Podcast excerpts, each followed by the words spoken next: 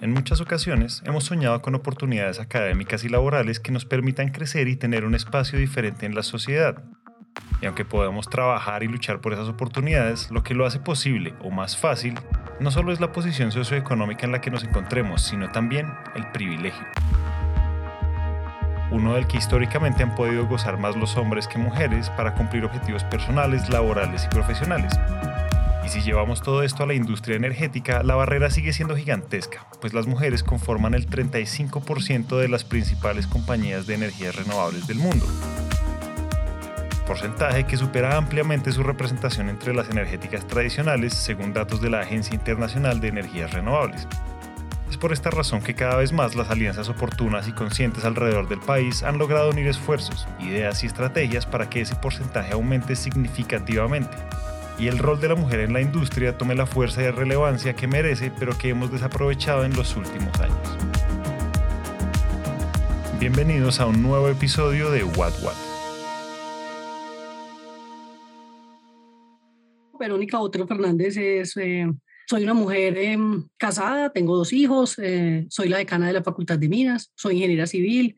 Bueno, yo soy Santiago Tegrando, soy ingeniero civil y magíster de recursos hidráulicos de la Facultad de Minas. Tengo una maestría en cartografía geológica y un doctorado en geografía. Muy orgulloso, eh, egresado de la universidad pública. Y he recorrido como proyectos de vida distintos. He sido muy afortunada y casi que todas las elecciones que he hecho de cosas que me gustan eh, las he conseguido. Entonces me ha permitido como hacer, como han sido cosas elegidas, probablemente he podido desarrollar una cantidad de ideas en cada uno de los espacios que he ocupado profesionalmente. A Verónica y a Santiago, los protagonistas de nuestro episodio, no solo los une la universidad pública, sino también todo lo que tiene que ver con energías renovables y la equidad de género desde esta industria. Una visión y lucha que comparten. Verónica como decana y Santiago como director de innovación de Emergente. De hecho, aquí les hacemos una invitación para que escuchen el episodio 24 donde hablamos de Emergente, la empresa de Santiago. Pero como bien dice el dicho, la unión hace la fuerza y desde este deseo de transformación y equidad de género hubo otros aliados y protagonistas para empezar un proyecto que traería grandes y valiosas oportunidades. En el 2019 yo, yo dejé mi, mi cargo como profesor de tiempo completo de la EIA y me convertí en el director de innovación de Emergente Energía Sostenible, que de alguna manera todas esas cosas que estábamos viendo eh, desde la academia de transformación, en emergente las estamos materializando. Nosotros veníamos eh, mirando muchas, muchas opciones, eh, conversando con mucha gente del sector y un colega nuestro que trabajaba en ese momento en el FENOGE. Bueno, tienen que saber que el FENOGE también es uno de nuestros protagonistas. Es el Fondo de Energías Renovables y Gestión Eficiente de la Energía. Y tiene un rol fundamental porque es donde se financian y ejecutan planes, programas y proyectos alineados con el propósito de mejorar la eficiencia energética en el país y nos dijo, aquí hay unas oportunidades interesantísimas para instituciones públicas que quieran eh, acceder a fondos del gobierno para montar eh, sistemas, eh, sistemas solares, sistemas de energía renovable, que se enfoquen en dar soluciones para estratos 1, 2 y 3. Y Santiago nos dijo, aquí hay una oportunidad interesantísima para las, para las universidades, porque tiene una cantidad de estudiantes de estratos 1, 2 y 3 que podrían beneficiarse con esto. Además, los ahorros de energía se pueden convertir en becas. Sí, becas y becas para mujeres. Pues solo para que lo dimensionen un poco, en los 45 episodios que llevamos al aire, nunca habíamos hablado de que un ahorro de energía podía convertirse en becas para mujeres. Y es muy probable que esto les suene extraño, pues cuando existe un ahorro sustancial, ya sea para empresas o instituciones públicas, es normal que esto se reinvierta en infraestructura, adquisición de nuevos equipos o literalmente en cualquier cosa. Y lo último en lo que se piensa es en brindar oportunidades a quienes más lo necesitan. Obvio, esto suena fácil cuando lo planteamos así, pero la verdad es que para que esto funcionara había que diseñar un proyecto completo, hacer un proceso de ingeniería detallada, diferentes estudios financieros, etc. Palabras más, palabras menos, cumplir con una gran cantidad de permisos y documentos. Pero si lo analizamos bien, cada esfuerzo valía muchísimo la pena y la espera, no solo desde una perspectiva de apoyo socioeconómico, sino también desde la fortaleza que necesita la industria con más mentes femeninas que se sumen a este tipo de proyectos y empresas del sector. Y la primera universidad en la que pensábamos para hacer esto fue, pues, naturalmente la Universidad Nacional.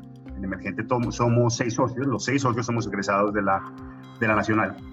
Y yo como profesor de planta de la EIA había trabajado mucho con el profesor Santiago Arango.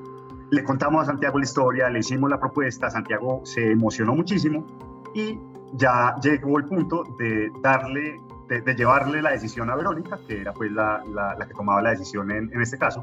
El proyecto de Campus Sostenible es una iniciativa que nació en la Facultad de Minas hace cuatro años cuando yo llego a la decanatura y se plantearon siete líneas de acción. Una de esas era gestión de energía. Entonces, con el profesor Santiago Arango, que era eh, el encargado como del desarrollo de las iniciativas de Campus Sostenible, empezamos a hablar del tema de energía sostenible, qué vamos a hacer, gestión de energía, y, bueno, claro, por supuesto empezamos a hablar de soluciones fotovoltaicas y una cosa fue llevando a la otra, pues como, como el cuento. Eh, Santiago dijo, ve, voy a hablar con Santiago Ortega, que ahora que tiene esta empresa y está en la escuela, y empezamos a hablar, y cuando nos contaron de la, de la posibilidad de, de, trabajar con el FENOGE y acceder a los recursos del FENOGE, dijimos, este es el camino. Y nos montamos eh, en, ese, en ese trabajo de conseguir los recursos para poder formular el proyecto. Entonces esto se convirtió en una historia de casualidades felices, de conocer a las personas en el momento indicado y así generar alternativas o posibilidades de construcción de proyectos con enfoques y objetivos distintos.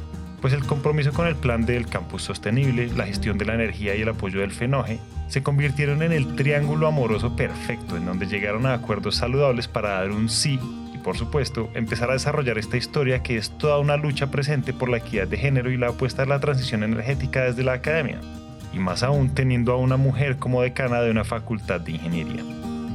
Yo, me acuerdo mucho cuando, cuando fuimos a presentar el, el proyecto a la, a la universidad, que estábamos sentados en la oficina de Verónica y le dijimos el tema de las becas, entonces aquí era perfecto porque podía combinar dos cosas que me interesan, que es el tema de sostenibilidad y el tema de, de equidad de género.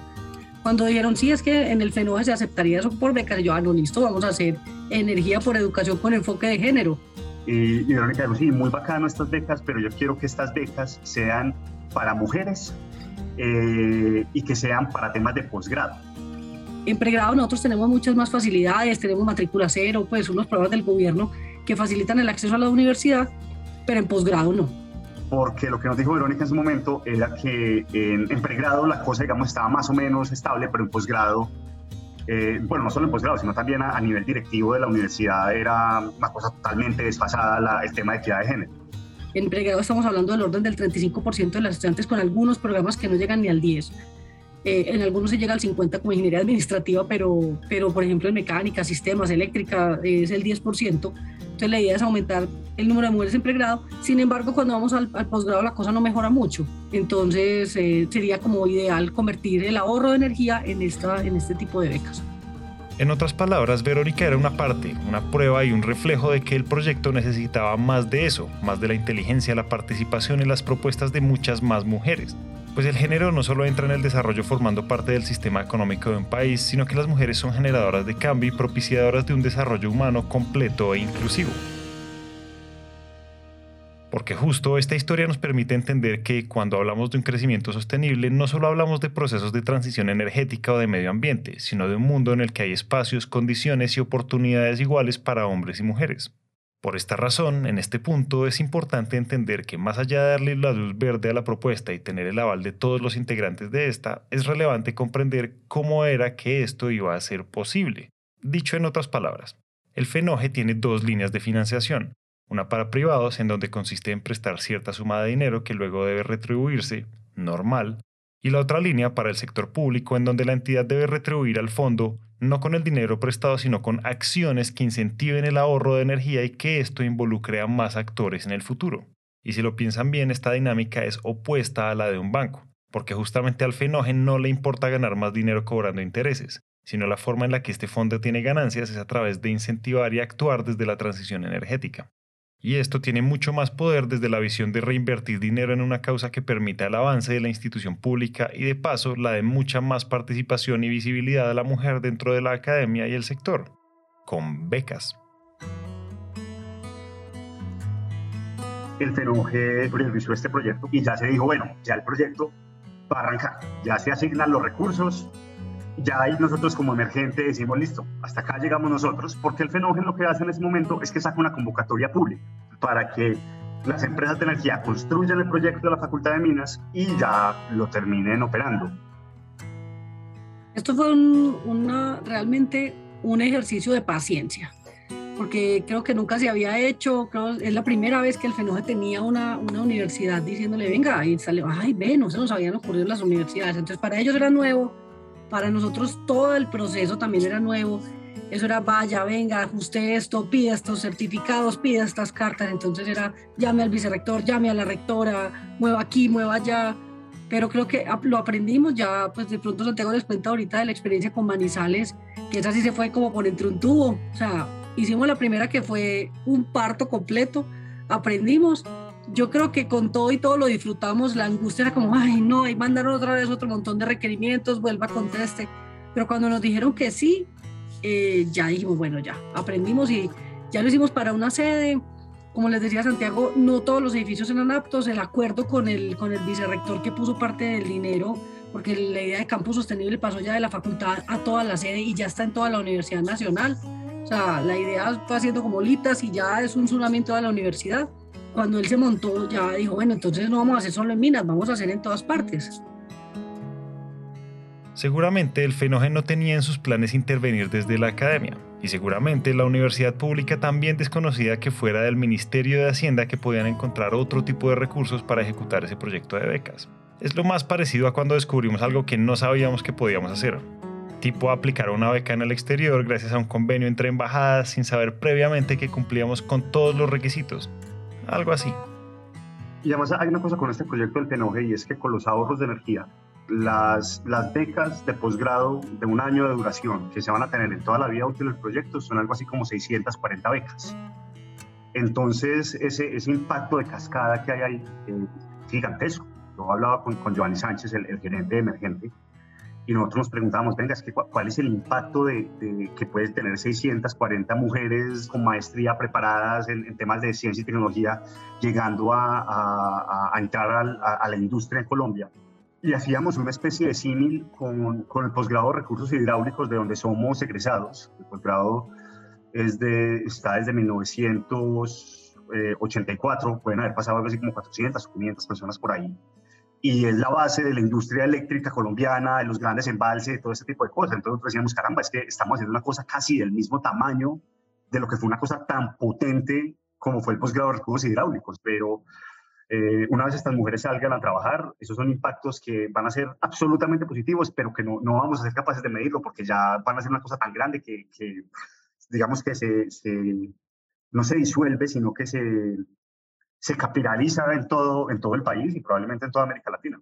Después de todo esto, el FENOGE ha cumplido su objetivo, pues el contagio de este proyecto tiene una visión mucho más allá de beneficiar a mujeres en Colombia, sino que hablando desde una perspectiva latinoamericana, logrará que muchas más mujeres hagan parte de la industria, no solo desde lo laboral, sino desde la academia, que es donde verdaderamente se debe ir forjando, tejiendo y fortaleciendo la lucha de la equidad de género.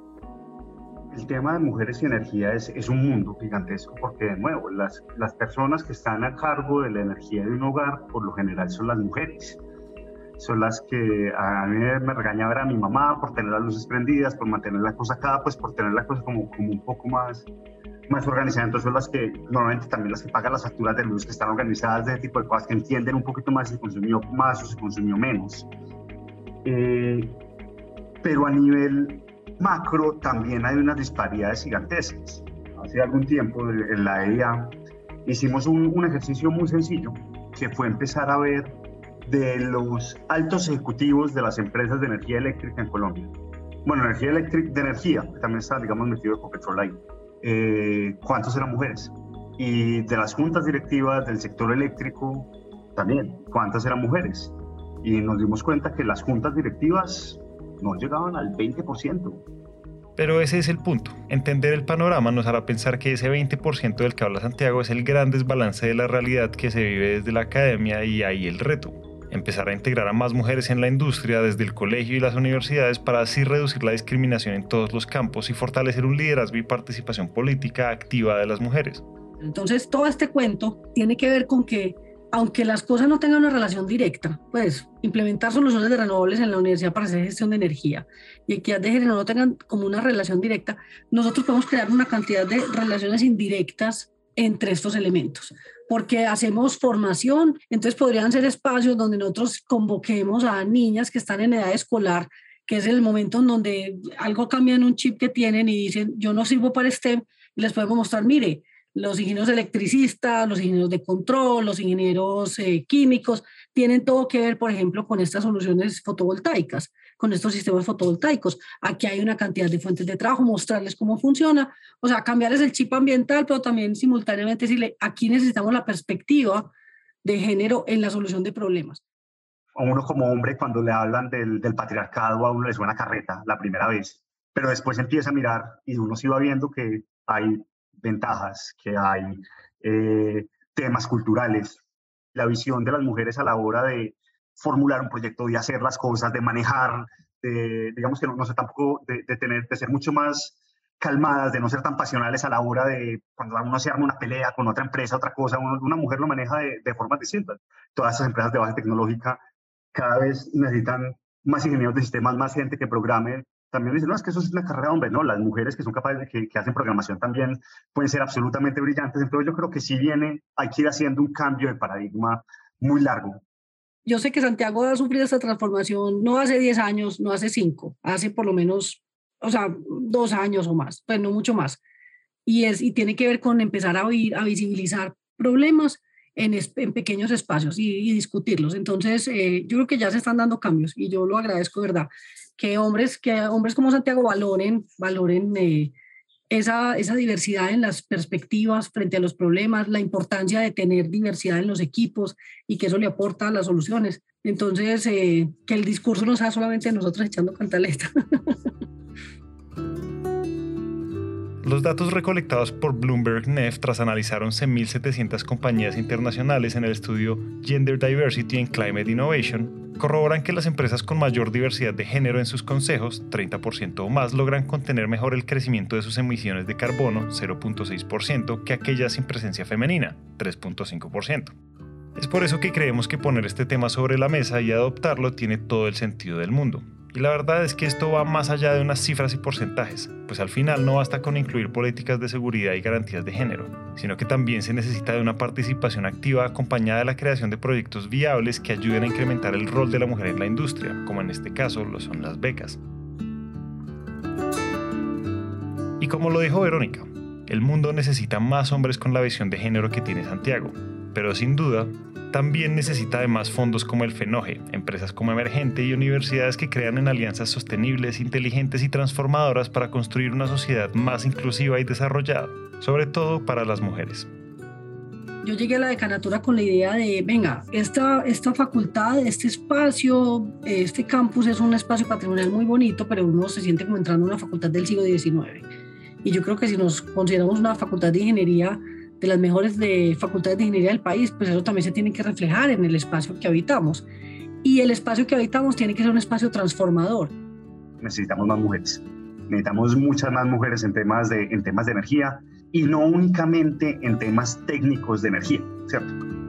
Yo creo que los pequeños cambios los hacen personas, individuos, pues que uno no necesita ni muchos recursos ni, ni un gran aparataje para hacerlos. Simplemente tiene que tener las ganas una de las cosas bien bonitas que tiene la industria eléctrica es que como la energía es una de esas cosas que sostiene a la sociedad por debajo, aquí hay temas técnicos, políticos, económicos, ambientales, sociales, eh, culturales, regulatorios, de mercadeo, de comunicación, de, derecho, de todo, realmente. Un proyecto, cuando uno también mira un, proyecto de energía neta, sociólogos, antropólogos, biólogos, pues una cantidad de gente y una cantidad de disciplinas que hacen que este sea un, un sector que es inherentemente interdisciplinar, pero que de alguna manera a veces es muy invisible para la gente, y más aún para las mujeres.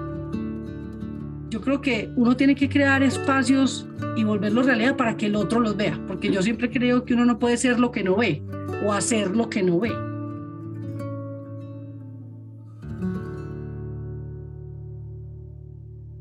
Hasta acá llegamos hoy. Esperamos que este episodio haya prendido el bombillo de las ideas. Y si les gustó lo que oyeron, los invitamos a dejar una reseña de 5 estrellas en Apple Podcast o a seguirnos en Spotify. A Verónica Botero y a Santiago Ortega les damos las gracias por compartir su experiencia y sus historias. Y por supuesto al FENOGE por participar en estas iniciativas y pensar en la equidad de género desde las alianzas convergentes. Si están interesados en conocer más sobre soluciones energéticas, los invitamos a que nos sigan en nuestro LinkedIn, Empresas Gascon y Gas Vida Gas. Ahí van a encontrar artículos, invitaciones a webinars y mucho contenido valioso alrededor de la energía. Este episodio de What What fue dirigido y producido por Natalia Hidárraga, editado por Carlos Bernal, musicalizado por Santiago Bernal. El trabajo gráfico es realizado por Luisa Ríos y todos los episodios son alojados en Spreaker.com. Esta es una coproducción de Empresas Gasco y Naranja Media. Yo soy Julián, muchas gracias por escuchar y nos vemos el próximo episodio.